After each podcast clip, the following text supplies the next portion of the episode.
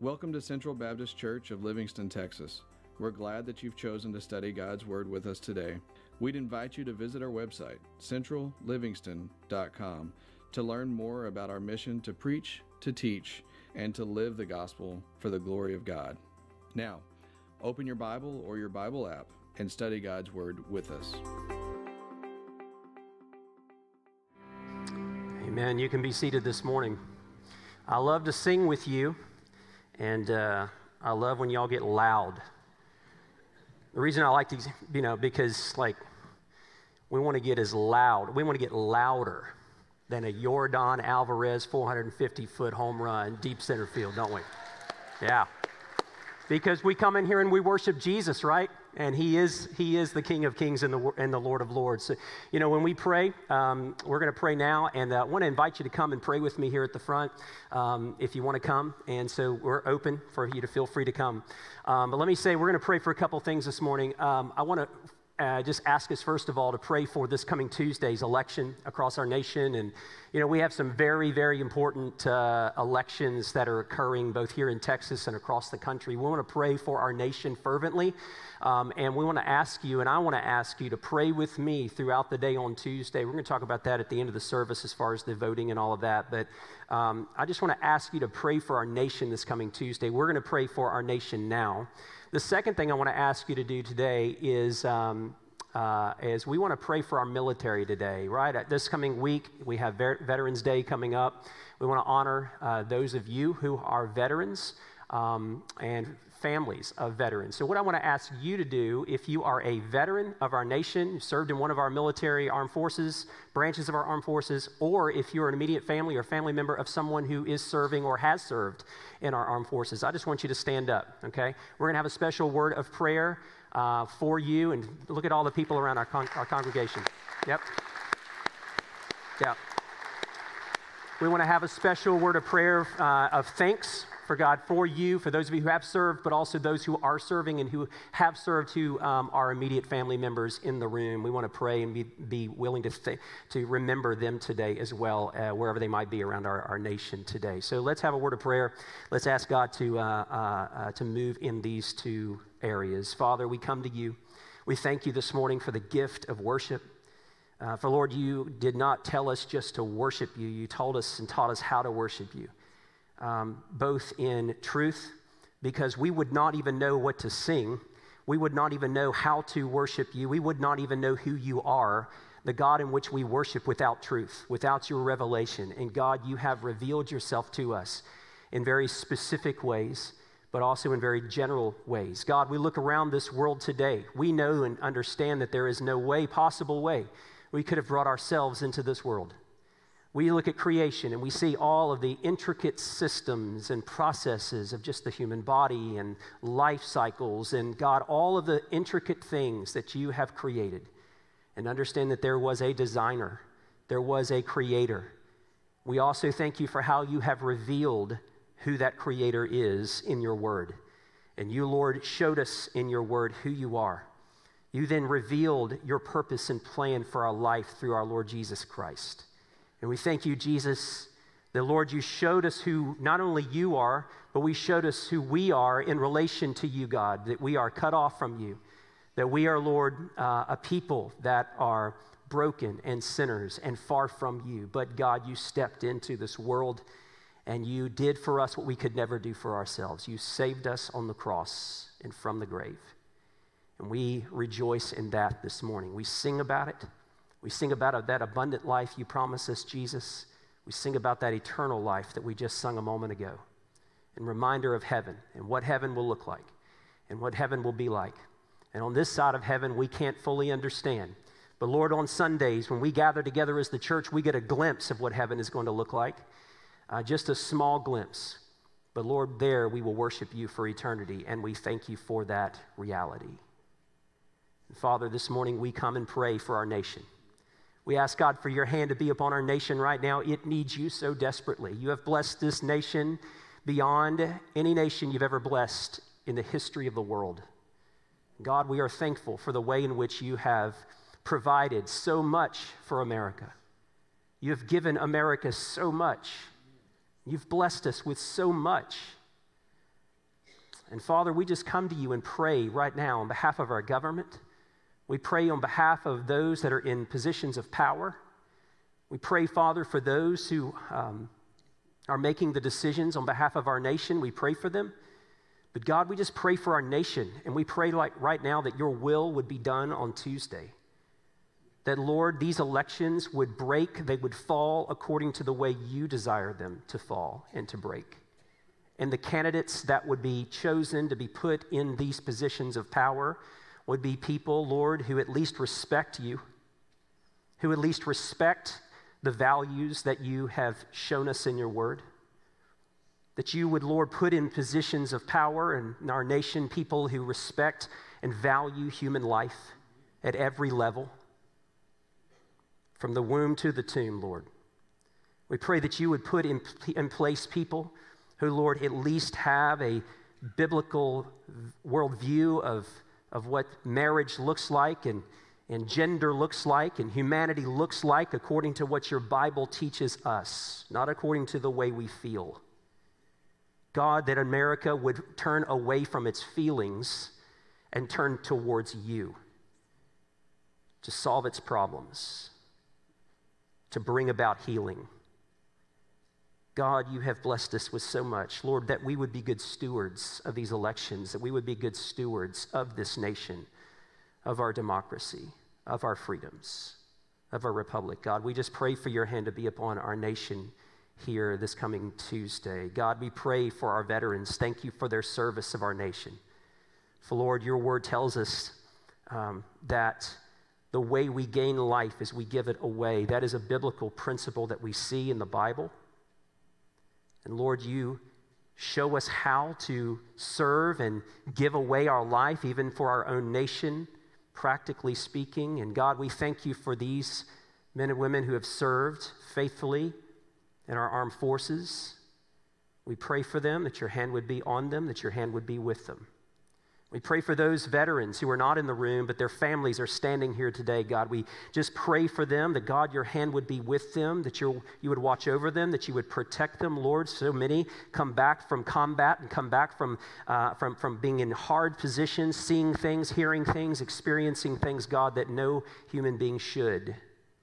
But they do, and they suffer when they come home. And we ask God for you to come alongside them and help them to meet you, a God who loves them, a God who values their lives, a God who can heal, a God who can, can transform.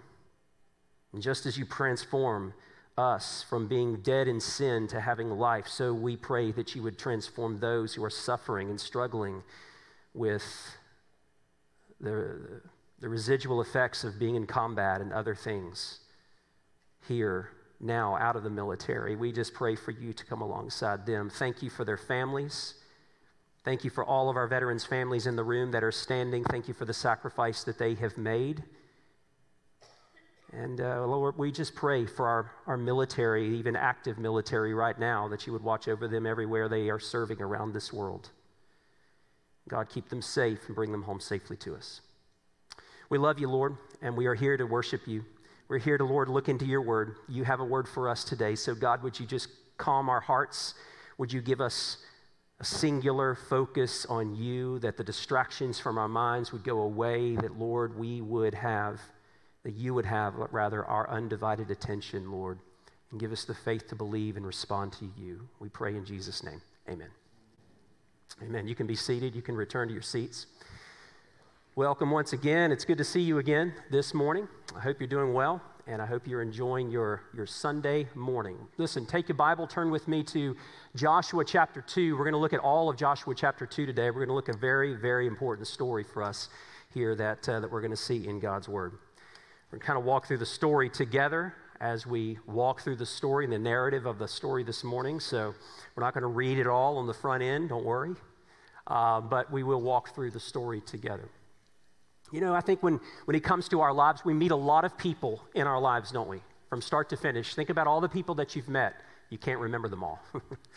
but, but what we meet people consistently. You meet people in your everyday rhythms of life. You meet people at the store, you meet people in the, in the fast food line, you meet people in work, you meet people that you go to school with, you meet people and you inter- interact with people all the time. You have family members, you have extended family members. There are people who are in your life for a season and then you don't see them for 10, 15, 20 years. Maybe you have just a short season with them and then they're gone.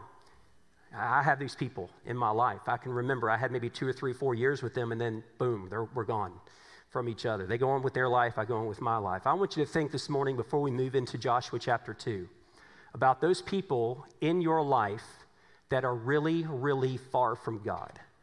I mean, far from God. People in your life that you can remember or that you know currently who are just distant from the Lord right now in their lives. Maybe it's someone who deeply harmed you or deeply hurt you. And you're just like, yeah, when I think of somebody who needs Jesus, I think of that person. I think of that guy. I think of that person. Maybe it's a family member that when you are, we're getting ready to come close to uh, going into the holidays, right? We're going to have Thanksgiving. We're going to have Christmas. We're going to be around our extended family members again. And some of you are like, I can't, I can't do it another year. I don't want to sit across the room from that guy. I don't want to sit across the room from that cousin or that brother or that mom or that dad who deeply hurt me and deeply harmed me. Want you to think about those individuals that are far from God. And then I want you to ask yourself the question do they deserve the grace and mercy and forgiveness of God? I want you to ask yourself that question. Maybe it's people that deeply, deeply have hurt you, deeply, deeply have harmed you. I'll tell you where we are in the story. Joshua chapter 2. The people of God, of course, have taken God up on his offer. That if you will follow me, if you will surrender to me, if you will obey me, if you'll engage in what I want you to do, people of God, then, then, then, then things will go well for you. I will give you the land. I will give you uh, life. I will give you rest from your enemies. I will give you blessing.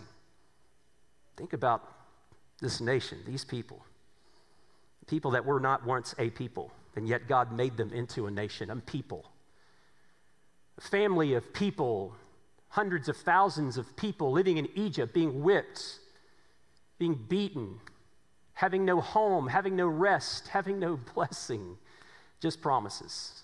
Just promises seeing them come out of Egypt and come across the, the seeing the, the Red Sea split apart, come into this wilderness, and they're hungry and their bellies are hungry. They're scared to death because they know Pharaoh's after them, and they start to complain and whine and be angry at God and be angry at Moses, their leader. Because remember, Moses is simply doing what God tells him to do. And yet they they follow Moses into the wilderness, and then they get to Mount Sinai. Moses comes to the top of Mount Sinai. Think about this with me. He comes to the top of Mount Sinai. He, he visits God. He's with God. God then says to him and interrupts Moses in the middle of it and says, You better go down to the bottom of the mountain because my people, well, they've just taken their gold and they've just melted it together, and they're, now, they're worshiping some kind of gold calf. And I'm highly, highly offended by that, God says. So is Moses. Which leads him down to the bottom of the mountain. He takes the stone tablets, he smashes them against the rocks. He's so angry at them. How could you do this? God brought you out of Egypt. He brought you through the, through the, through the Red Sea. He, brought, he has sustained you at every level, and yet you would willing to do this. Aren't we like that? God then brings them into the precipice of going into the promised land. Number 12, they're supposed to go into the promised land on behalf of Moses. He sends them in, representatives of every one of the tribes of Egypt. And they come back with a bad report. There's no way we can take out these armies. There's no way we can eh, forge these, these, these cities and, and the, the walls of these cities. There's no way. There is no way. And God says, Are you kidding me? Moses says, No, no, no, we need to, no, no, there's no way. Joshua and Caleb, two of the 12, are like, We have God people? Did he not just bring us out of Egypt? Did he not just split the Red Sea? Did he not just give us and sustain us, give us food and water through the desert? No, no but, but you haven't seen the walls. No, no, no, let's follow God. Let's listen to God. They wouldn't follow him, and so he turns them around, sends them into the wilderness to die. And here we are, generation two on the precipice once again to go into the promised land. Moses himself, Moses himself is dead. Joshua now is their leader. And now they are at a place, a monumental task. They have a promise that has been given to them, uh, given to them, given to Joshua. The people have collectively said yes. If you look back at chapter 1, verse 16, notice what it says. We saw it a week ago. And they answered Joshua, All that you have commanded us, we will do. Whatever you send, wherever you send us, we will go. A collective yes. We want the land, we want the blessing, we want the rest, we want the life. All the things that God has promised us, and we're willing to follow you, Joshua, because God is walking with you, Joshua. Joshua, we're willing to, willing to follow God. Whatever He says to do, we will do. However outlandish thing He tells us to do, and we're going to see some outlandish things, y'all, in Joshua that God tells them to do. Why? Because He wants them to trust Him. Just trust me. D- don't follow your own logic, don't follow your own hearts. Trust me. No matter how outlandish it is, just trust me. Do what I want you to do. By faith, walk and live the way I want you to, and things will go well for you. And they say a collective yes in verse 16. They're like, yes, we're all in. But here's the thing there's a three day window before they go into the promised land, remember? The people of God here are waiting in chapter 1, going into chapter 2. They're ready and they're prepared, and they have this promise of the land from God. You know what they don't have? They don't have drones. They don't have reconnaissance aircraft. Remember, this is a generation that hasn't seen the promised land. The 10 who did died. Joshua and Caleb have, but the rest have not. So, what does Joshua do in verse 1?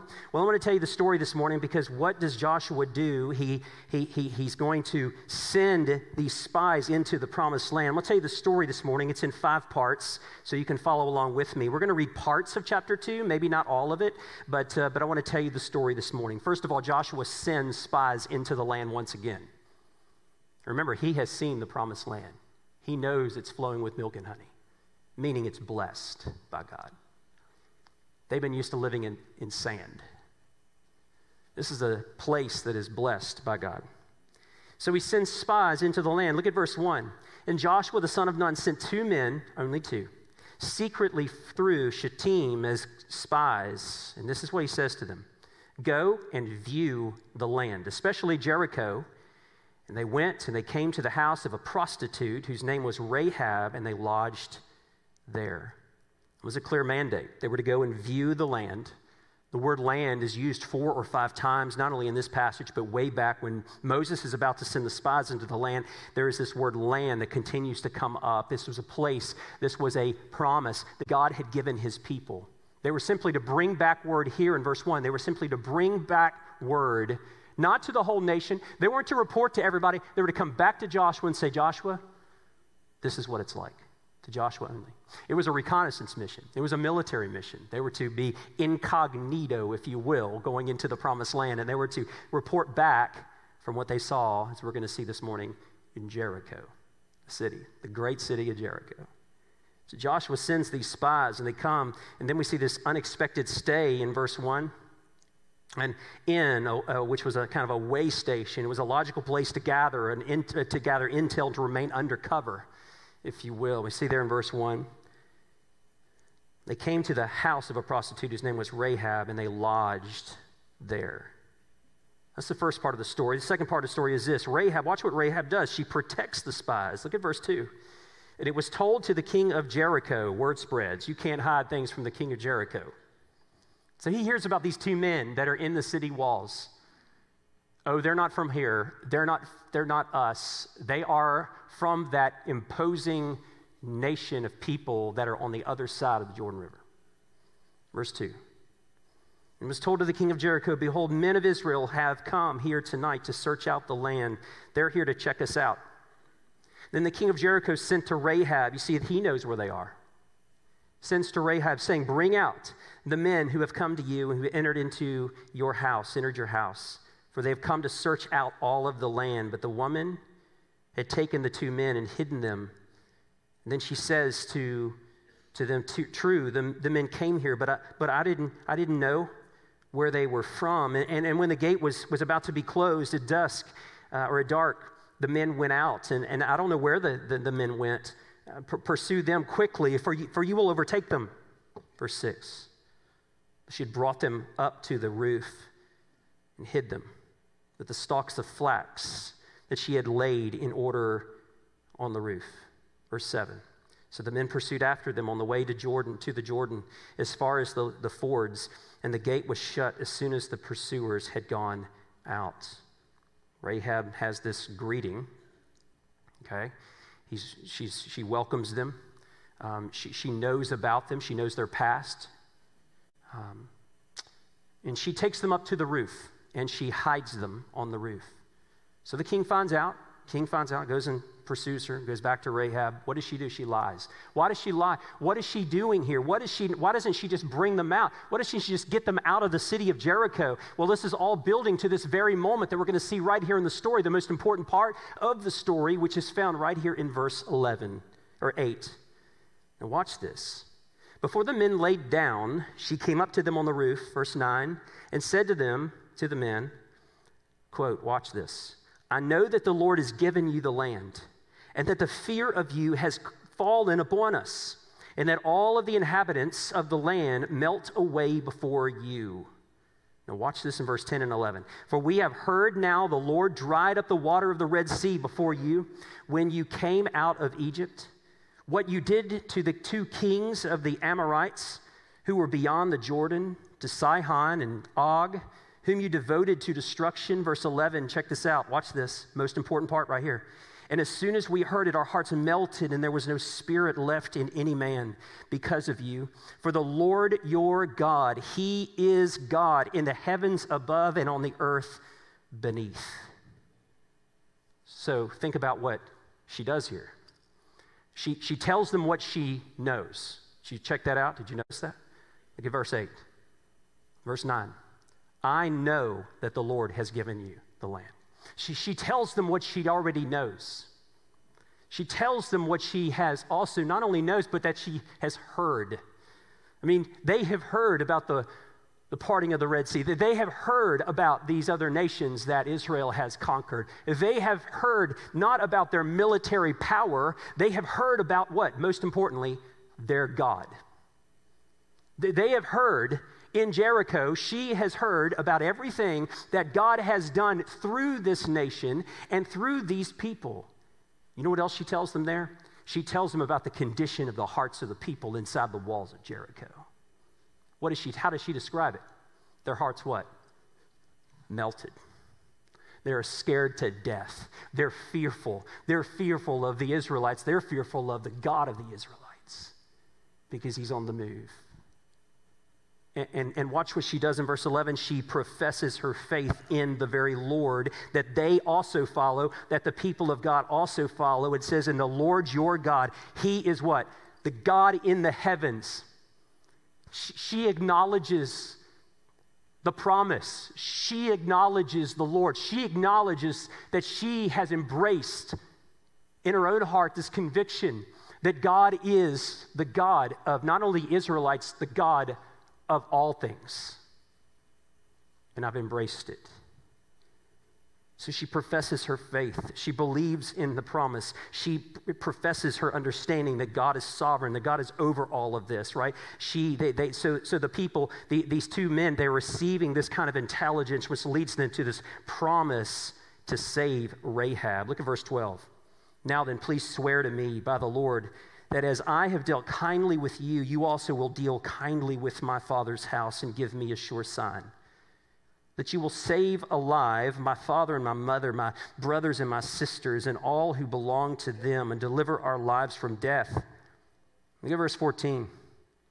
When the men said to her, Our life for yours, even to death, if you do not tell the business, this business of ours, then, when the Lord God gives us the land, we will deal kindly and faithful with you. Look at verse 15. They tell her what to do. And, and, they, and she, she let them down by a rope through the window, for her house was built into the city wall, so that she lived in the wall. And this is what she says to them Go into the hills, or the pursuers will encounter you and hide there three days until the pursuers have returned, and then afterward, then you can go about your way, right? Verse 17 the men said to her, We will be guiltless with respect to this oath of yours that you have made us swear. Behold, when we come into the land, and we will.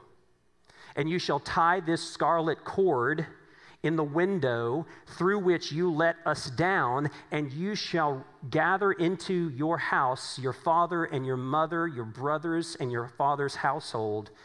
And then, if anyone goes into the doors of your house and into the streets, his blood shall be upon his own head, and we shall be guiltless. But if a hand is laid on anyone who is with you in the house, his blood shall be upon your head, upon our head.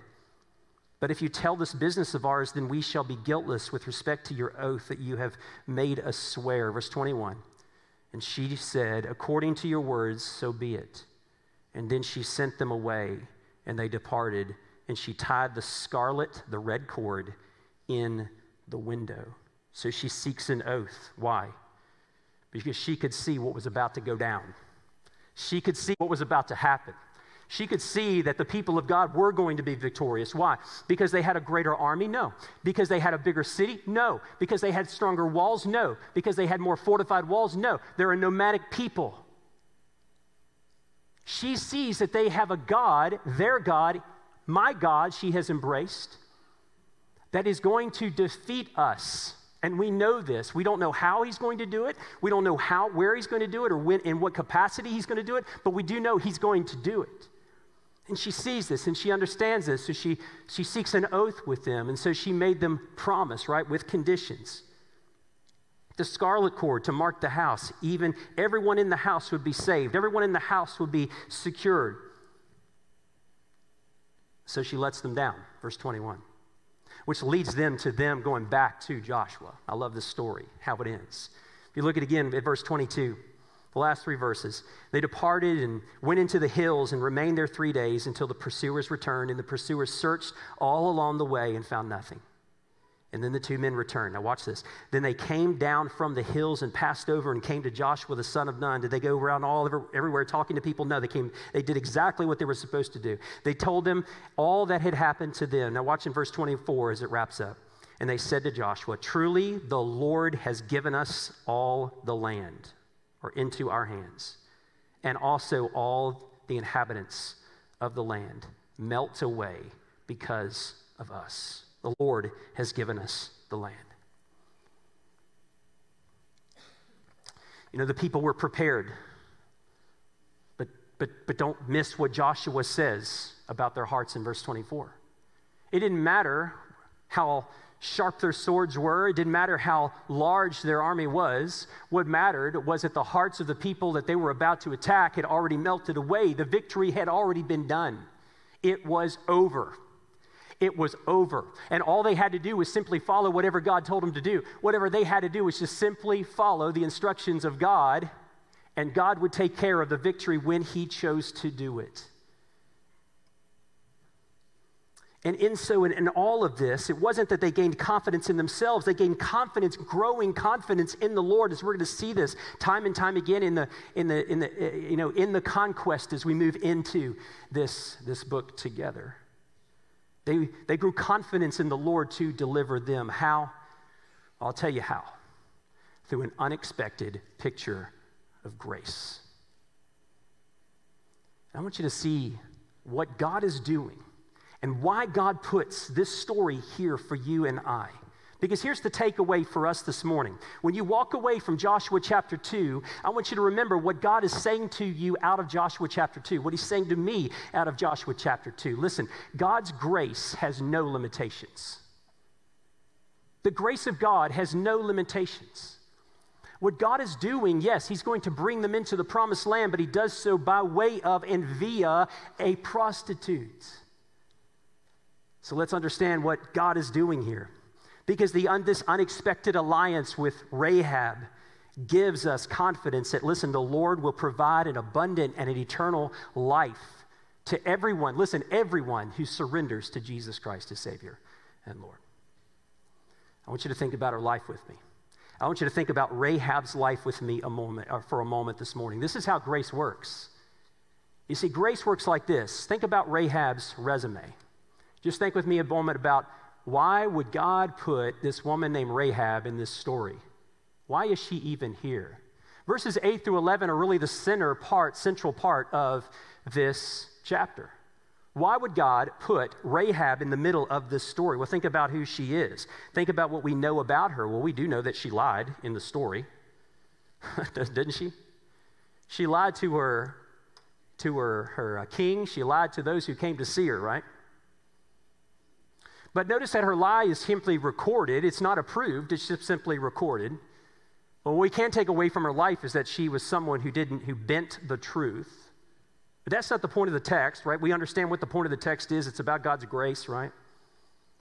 Nor did she come from a worshiping family. I want you to think about Rahab. She didn't come from a, a family that grew up around the Torah grew up around the law. She didn't grow up talking about Yahweh. She didn't grow up talking about Jehovah. She didn't, she didn't grow up talking about and understanding the festivals and the, and the feasts and, going to the temple and, and, and, worshiping the God of Moses. And, and, she didn't grow up around that. She, she knew nothing about a family who would teach her about what God had said to them on Mount Sinai. She didn't know anything about that. She is someone who comes from a non worshiping family. She's a Canaanite someone who's already been cussed, you know, kicked out, someone who already, has already been crossed off the list. She certainly is part of an unholy nation. She is a pagan. She is not in a city where she, when she walks down and goes to the marketplace to buy her goods, or when she goes and buys some clothing, or when she walks across town, she's going to interact with or meet anyone, anyone who worships God, the God in which we worship this morning. She's not going to interact with anyone. She's not met with anyone. She's not interacted with anyone who has spoken into her life, who has been gracious enough to talk to her about who the real God of the, of the Bible is, the real God of, the, of all of creation is. She has not had any interaction with anyone. So she comes from a family that is non worshiping family. She comes from a nation that is an unholy nation. And by the way, she doesn't have much to go on. She has no book. She has no Torah. She, she has no prophet who has spoken into her life. She has no prophet from God who's come alongside her and spoken truth into her life. She's had none, nothing, none of that. Now, all of those things are amazing in and of themselves, but the most amazing thing is she is someone who is un- most unlikely to somehow, some way be saved or somehow, some way be, be uh, uh, redeemed, if you will, or, or, or saved from her, from losing her life. She's a prostitute. You know what she's used to doing? She's used to selling her body for another person's pleasure and for profit. You think God wants somebody like that in his kingdom? You think God wants to have any kind of mercy or grace upon poured out upon someone like that? Someone who's alone in the sense of what they're doing with their occupation. I mean, these are God's people. These are holy people. These are people who are following Him. These are people who have the Ten Commandments. These are the people who have the, the, the, law of Moses. These are the people. How in the world does someone like her fit in with someone like them? And yet, we see this picture of unexpected grace right here in chapter 2. Why is God putting it here for us? You see, in the midst of this, in, in, in all of her deficiencies and all of her, her, if you want to call it spiritual resume, that would not at all put her on the same level as anyone coming out of Egypt, coming across the, the wilderness on the precipice of crossing the Jordan into the promised land, somehow, some way, she believes and she responds, which leads her to saving faith. In the midst of this, in the midst of all of that she's experiencing and seeing and, and, and, going through in her life, she somehow, some way, uh, uh, steps across that line and has this saving faith, this belief in the God of Abraham, Isaac, Jacob. And we understand that because, listen, in the New Testament, there are two places that God brings us to Rahab, of all people. In James chapter 2, James references her in James chapter 2, verse 25. This is what it says that her faith co- was commended to her She was commended for her good works, rather. James, James is going to use her as an example and says, Listen, in the midst of this, James chapter 2, verse 25 says, In the same way, was not also Rahab the prophet justified by the works when she received the messengers and sent them out by another way? I mean, that's what faith is, right? It's believing in something. She's going to then be, be brought up again, and the writer of Hebrews brings this up again. Hebrews chapter 11, she shows up in the Hall of Fame of faith. She shows up as someone who has embraced and says, By faith, Rahab the prostitute did not perish with those who were disobedient because she had given a, a friendly welcome to the spies. She didn't have the upbringing. She didn't have the book. She didn't have the prophet. She didn't have the influence. She didn't have any of that. What she had heard and what she had believed had become this conviction in her life. You see, understand this that this is what faith does. Faith changes us. What Rahab does is Rahab points us to this grace, church. Rahab points us to the grace of God. She had heard about what had happened. She had heard about what God had done. She had heard about the truth of, uh, of what the uh, of what God had done, both coming out of Egypt, crossing the Red Sea, and into the, into the wilderness. She knew all that God had done. Isn't that how faith begins? You know, if you're going to have faith, or if I'm going to have faith, or someone outside of this room that you know of is going to have faith in Jesus Christ alone, you know what has to happen in their life first? They got to hear about it. Faith comes from what? Hearing, and hearing from the Word of God. You, you know that verse, right? How she ex- exercised faith in what she had heard. She heard, and then, of course, she believes, right? I mean, this is what the story teaches us, right? Faith is, is, is not something that is, listen, a feeling Faith is not something that, that is a feeling or somehow indigestion that you wake up with. I've got faith in something. Faith is something that is growing. Faith is something that is real. Faith is something that is continuing to progress. It is when I hear about what God is doing in the lives of other people, when I hear the word of God in my ears, when I see it played out, when I see it transforming lives, then my faith is growing. Isn't that the truth? Isn't that what it's like on a Sunday morning when you come into a room like this and you've been beaten up all week? Spiritually beaten up. Maybe you struggle with some sort of area of sin in your life and you're like, God, forgive me. I repent of it. And then two days later, bam, you fall on your face and you sin again. And then you come in here feeling all guilty, feeling all broken, feeling all beaten up, right? Then you sing next to someone, or someone standing in front of you, or someone standing behind you, and they're singing to the Lord, right? They're singing about the hymn of heaven. They're singing about the things that God has told us and taught us, and they're doing it joyfully. Doesn't that encourage you? And you see someone who used to be a certain way, who used to live a certain way, who used to think a certain way, who used to speak a certain way, right? Or do certain things, and all of a sudden you look at their life now and you think, man, I remember when they were like that, but now they're like this. Man, God's really changed their lives. Your faith is growing. Faith is growing. You're growing with courage.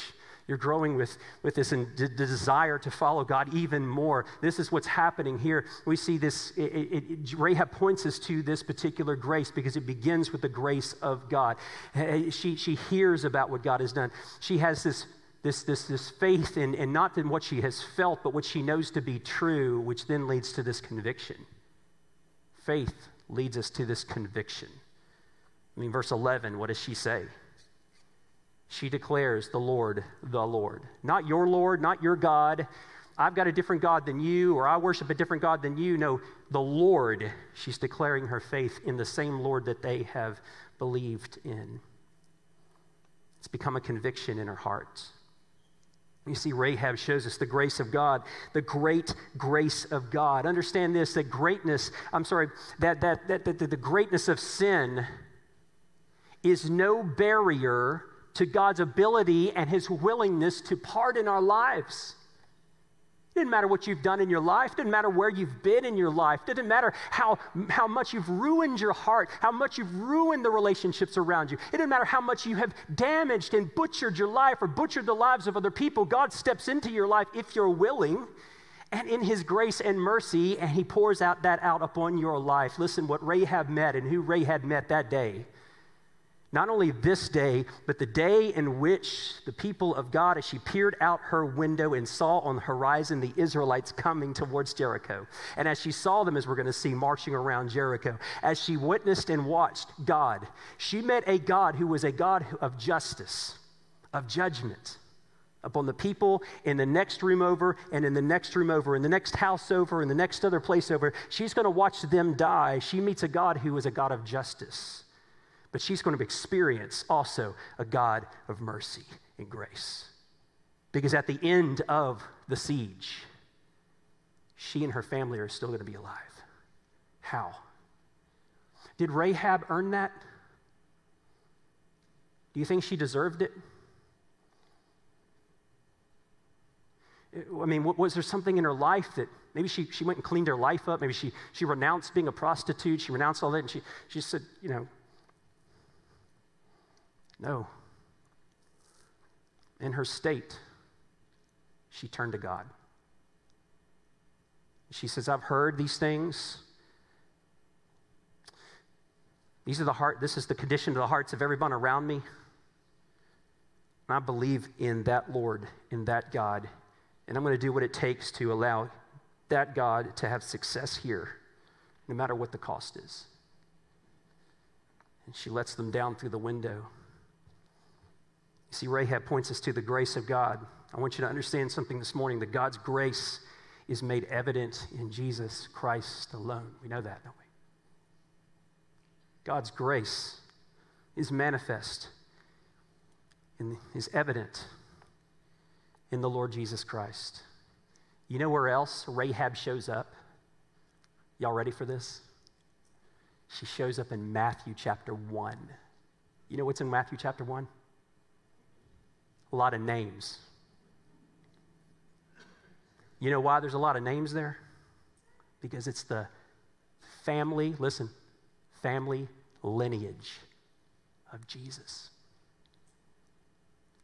Rahab's there.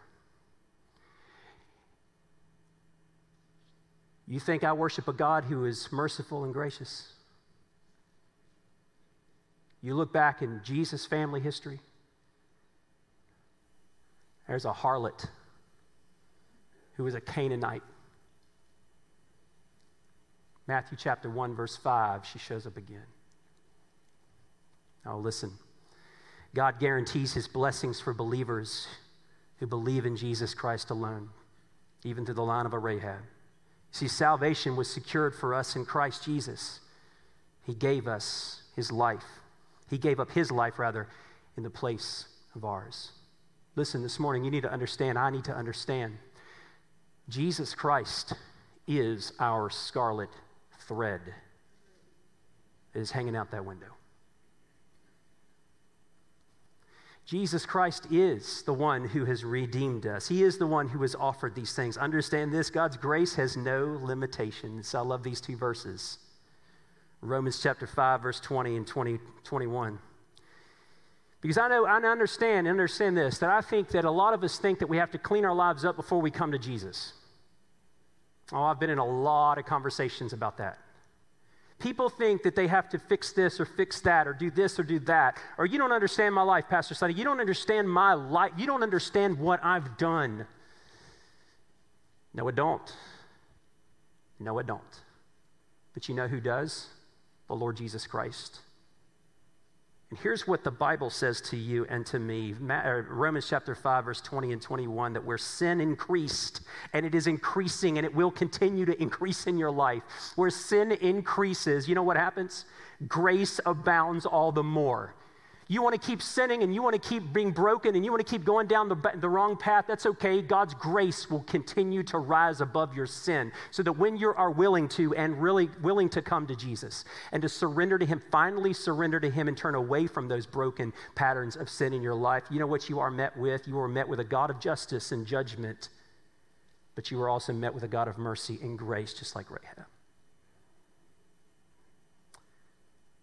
And I love what verse 21 says so that sin reigns in, as sin reigned in death, grace also might reign through the righteousness leading to eternal life through Jesus Christ our Lord.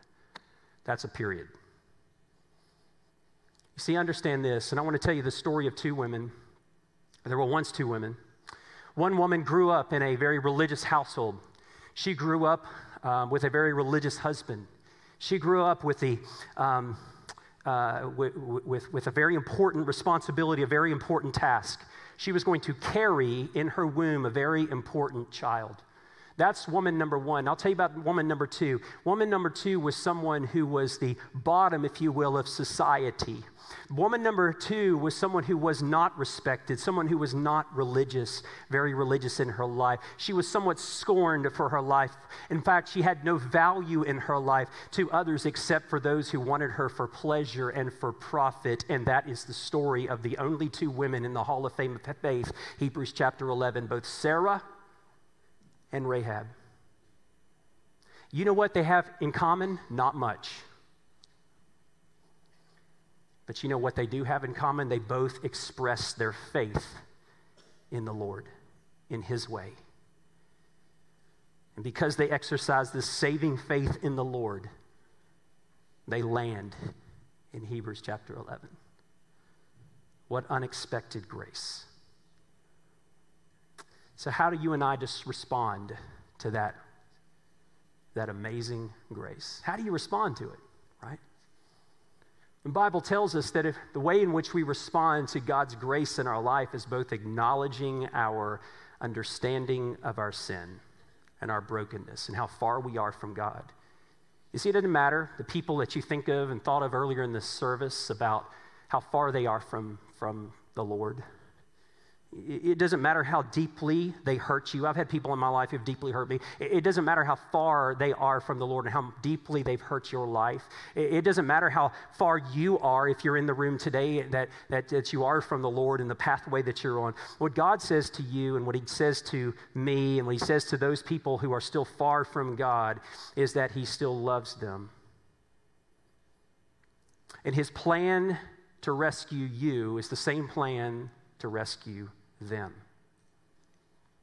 And so, for us, how do we respond to that amazing grace? Well, the Bible simply says this to understand that God is perfect, He's holy, and there is no sin in Him.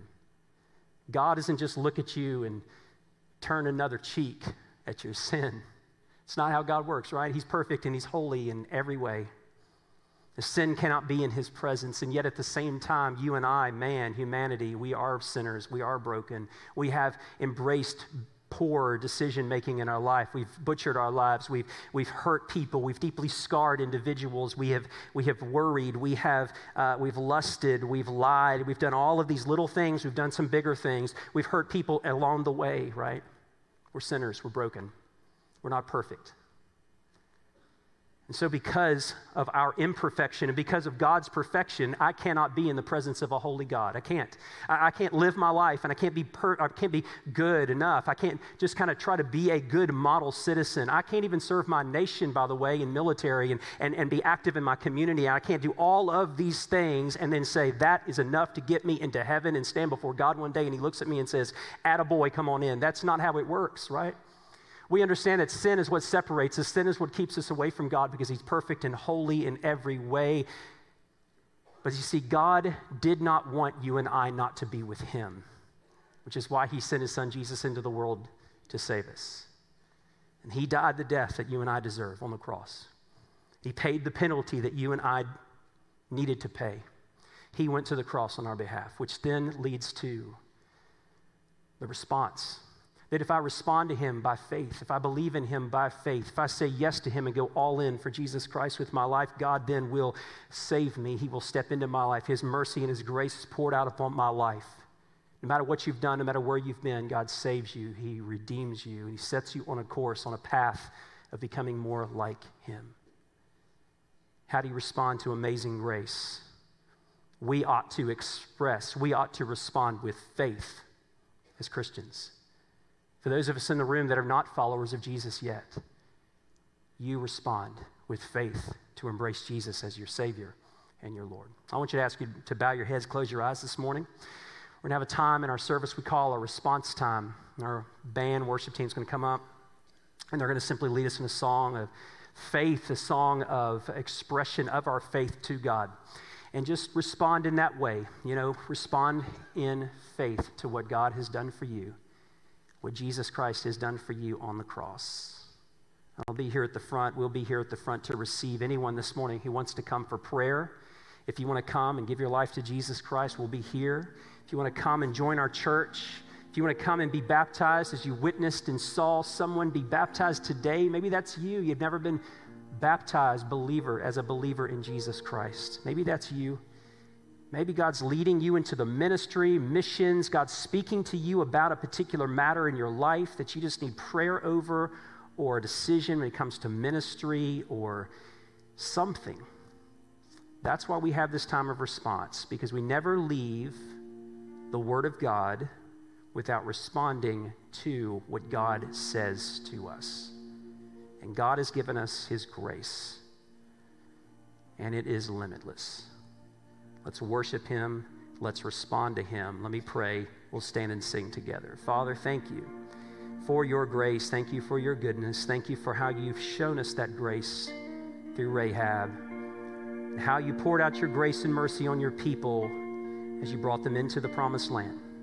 So we're going to see, God, you did great things, and you're still doing great things in our lives, in the life of our church. And we love you. We pray in Jesus' name. Amen. Stand and sing with us in worship. Thank you for tuning in to one of our services. We would love to invite you, if you're ever in the Livingston area, to worship with us. We're located at 503 Northeast Avenue in Livingston, Texas. Here at Central Baptist, we are an intergenerational body of baptized believers with a blended style of praise who value expositional preaching, meaningful membership, consistent discipleship across all ages, and a gospel emphasis both locally and globally. If you'd like more information about Central, please visit our website at centrallivingston.com. Once again, thank you and have a blessed day.